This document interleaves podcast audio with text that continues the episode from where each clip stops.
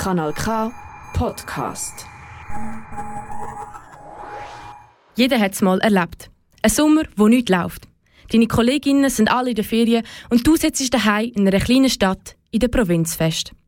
So ist der Sommer von Thomas, ein Protagonist von Provinzhauptstadt, verlaufen.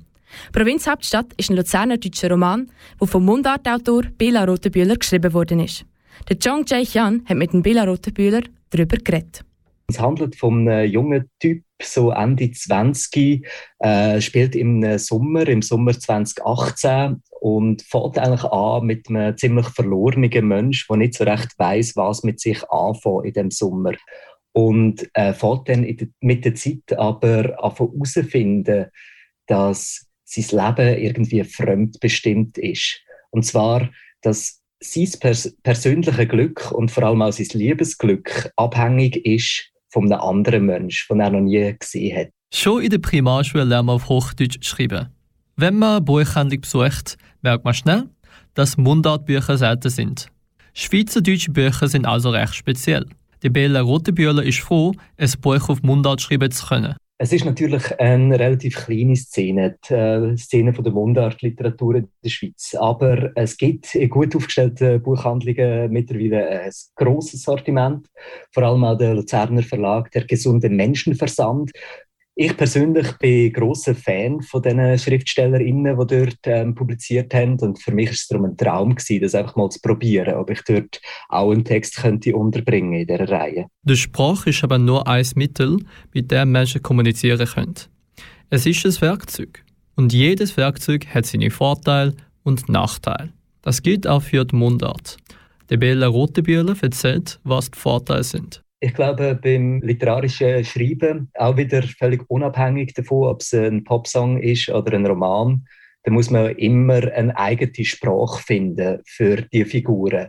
Dass sie irgendwie authentisch überkommen, dass sie wie echte Menschen überkommen, brauche ich die eine spezielle Sprache. Was es natürlich auch macht, äh, die Mundart, ist, dass Figuren, die Mundart reden, für uns SchweizerInnen, die selber Mundart reden, dass die einen völlig anderen Zugang zulassen. Also, dass Figuren, die auf Schweizerdeutsch reden, dass die uns auf den ersten Blick oder aufs erste Zulassen häufig ähm, ein sympathischer, näher, ähnlicher reinkommen. Auch wenn sie es gar nicht unbedingt sind. Eine Lesung davon gibt es in der Tuchlabe am Montagabend. Aber es ist nicht nur eine Lesung. Es ist eine Performance, wo der Luzerner Musiker Harby Songs oder Nick Fuhrer mitgestaltet. Die Bella meint, dass die Lieder von Nick und seine Werke sich gegenseitig ergänzen. Wir haben für die Buchvernissage von der Provinzhauptstadt zusammen ein Programm gemacht, wo immer abwechselnd, abwechslungsweise ich lese und er Songs spielt.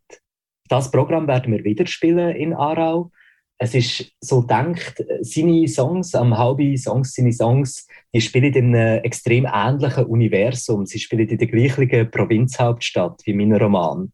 Und es ist sehr spannend, wie die beiden Perspektiven auf den gleichen Ort, wie die sich gegenseitig können, ähm, befruchten und irgendwie sich gegenseitig noch zusätzlich können erklären können.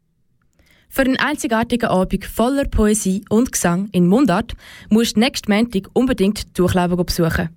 Am 9. gibt es dann dort die guten Geschichten von Bella Rotenbühler, begleitet von den guten Liedern von Haubi Songs. Mehr Informationen zur Provinzhauptstadt findest du auf menschenversand.ch. Das ist ein Kanal K Podcast Jederzeit zum Nachhören auf kanalk.ch oder auf deinem Podcast App.